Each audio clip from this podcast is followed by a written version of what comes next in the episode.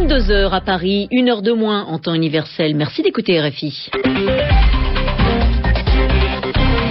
Lucie Monier-Ries. Bonsoir à tous et bonsoir à vous, Marina Lorenzo, très heureuse de vous retrouver pour ce journal en français facile. Bonsoir Lucie, bonsoir à tous. À la une de l'actualité de ce vendredi 27 mars, la fin de la tournée de Nicolas Sarkozy en Afrique. Très courte visite du président français aux deux Congos et au Niger. Nous ferons le bilan de cette tournée dans ce journal. Il sera question aussi, Lucie, du plan de Barack Obama pour l'Afghanistan et le Pakistan. Un plan pour combattre le terrorisme islamiste, Al-Qaïda et Taliban. Le président américain veut augmenter les troupes en Afghanistan et l'aide économique au Pakistan. Et puis en France, la Cour spéciale de Paris a rendu sa décision dans le procès en appel de Yvan Colonna. Yvan Colonna, c'est ce berger corse accusé d'avoir tué un préfet. Il est condamné en appel, vous l'avez dit, à la prison à vie. Réaction dans ce journal. Le journal en français facile. Fin de la tournée de Nicolas Sarkozy en Afrique. Après Kinshasa et Brazzaville, le président français était aujourd'hui dans la capitale du Niger, Niamey. C'était la troisième et dernière étape de sa mini-tournée en Afrique. Mini parce qu'elle n'a pas duré longtemps, 2 jours à peine. Au cours de cette dernière visite au Niger, Nicolas Sarkozy a rencontré le président nigérien Mamadou Tandja. Une visite qui a aussi été l'occasion de la signature d'un gros contrat, celui du groupe français Areva avec le Niger pour l'exploitation d'une mine géante d'uranium à partir de l'année 2012. Alors, quel bilan tiré de cette rapide tournée du chef de l'État français?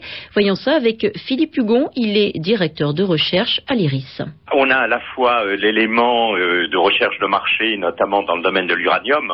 On le voit par rapport aux accords qui ont été signés hier à Kinshasa et qui le sont aujourd'hui au Niger. Mais il y a d'autres enjeux. Il y a le fait que la France est présente dans des pays francophones. Il faut rappeler que la RDC, c'est le premier pays francophone du monde. Il y a le fait qu'il y a une volonté également de participer à des plans, notamment de coopération régionale. Il y a donc plusieurs enjeux, mais il y a évidemment les enjeux économiques qui pèsent. Et donc, c'est une des dimensions de la politique française. Ça reste la priorité, d'après vous, et c'est comme cela, c'est ainsi que Nicolas Sarkozy entend renouveler la relation France-Afrique, la prolonger ? Le renouvellement passe quand même par d'autres volets, notamment actuellement il y a une renégociation des accords de coopération à volet militaire ou des accords de défense. Le premier pays qui a renégocié, c'est le Togo. Il y a quand même une volonté également d'avoir une politique plus européenne dans certains domaines. Je pense notamment au domaine militaire. L'opération RECAM, par exemple, de formation des militaires n'est plus que français, mais il s'européanise. Mais il est vrai qu'il reste d'abord des liens qui passe par ce qu'on appelle un peu la nébuleuse France-Afrique, mais que ces réseaux n'ont pas été complètement détruits, et que dans les enjeux de la présence française et de la politique française, il y a les enjeux économiques. Et donc, on ne peut pas parler de rupture, on peut parler simplement d'infléchissement de la politique, mais sûrement pas de rupture par rapport à la politique précédente.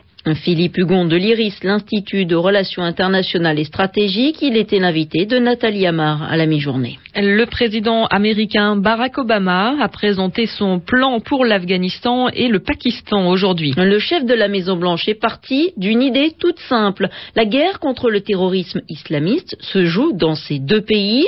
Et donc, pour combattre Al-Qaïda et les talibans, le président américain a décidé 2 choses.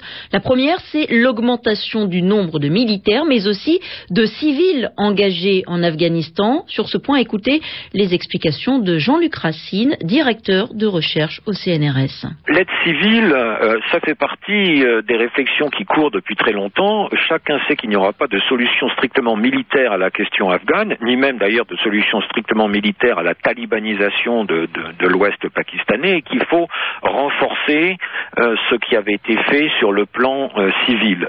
La vraie question est comment mène-t-on une politique de coopération et d'aide au développement qui se comprend bien dans une situation d'après-conflit, alors que là, nous sommes en plein dans le conflit. Ça va être un peu difficile à mettre en place. Je pense que c'est une des difficultés qui concerne essentiellement l'Afghanistan, mais aussi les zones tribales pakistanaises.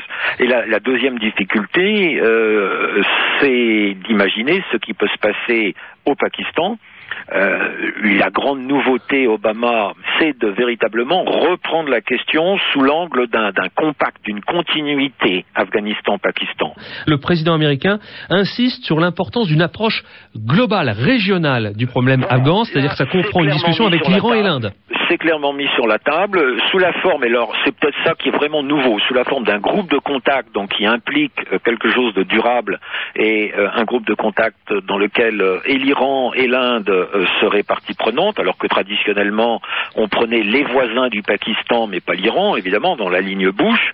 Donc tout cela est de bon augure, mais encore une fois la possibilité de mettre en œuvre ces décisions qui sont des décisions de bon sens laisse quand même poser un gros point d'interrogation. Des explications recueillies par Philippe Le Caplain. Barack Obama qui a aussi décidé aujourd'hui d'augmenter l'aide économique au Pakistan cette fois-ci. Mais cette aide, ce n'est pas un chèque en blanc signé par Washington, a dit Barack Obama. C'est-à-dire qu'Islamabad doit aussi faire des efforts pour recevoir cette aide. Le président américain appelle les autorités pakistanaises à combattre le terrorisme islamiste, un cancer, selon lui, qui risque de détruire le Pakistan. Et puis pour mener cette guerre contre le terrorisme en Afghanistan et au Pakistan, il faut des moyens. Ce que les États membres de l'Union européenne se sont dit prêts à faire aujourd'hui, c'était lors d'un sommet en République tchèque. Ils ont décidé une augmentation humaine et financière de Bruxelles. La lutte contre le terrorisme en Afghanistan et au Pakistan justifiée encore aujourd'hui. Elle est nécessaire, oui, après le terrible attentat qui a eu lieu dans une mosquée pakistanaise aujourd'hui. Vendredi, c'est jour de prière pour les musulmans. Les victimes sont donc nombreuses. Plus de 50 personnes sont mortes dans cette attaque suicide au nord-ouest du pays, une zone tribale où précisément les talibans et les membres d'Al-Qaïda sont très actifs. Toujours en Asie, Lucie, cette catastrophe en Indonésie. Les habitants de la banlieue de Jakarta, la capitale indonésienne, ont été réveillés en pleine nuit hier lorsque des torrents de boue se sont abattus sur leurs maisons. Ceux qui ont eu de la chance ont pu fuir. Les autres sont morts noyés. Au moins 54 personnes sont mortes. C'est la rupture d'une digue qui est à l'origine du drame, une barrière qui protégeait les habitations d'un lac artificiel. Mais elle s'est rompue, elle s'est cassée apparemment à cause des fortes pluies de mousson de ces derniers jours.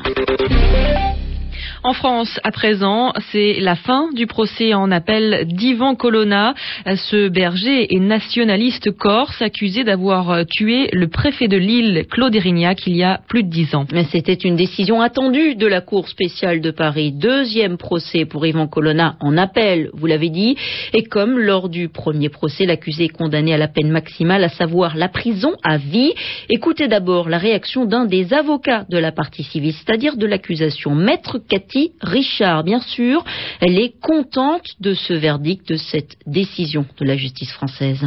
Un verdict qui est à la mesure des faits, à la mesure du dossier. C'est un verdict pour moi qui est sans surprise parce que le dossier est accablant. C'est un verdict qui pour moi est sans surprise parce qu'Yvan Colonna est coupable des faits qui lui sont reprochés. Les magistrats ont été extrêmement attentifs durant toute la procédure. Ils étaient aussi bien attentifs d'ailleurs aux observations des avocats de la défense tant qu'ils étaient là. Ils ont été attentifs et ont entendu tous les éléments qui pesaient contre Yvan Colonna. Et ils sont énormes.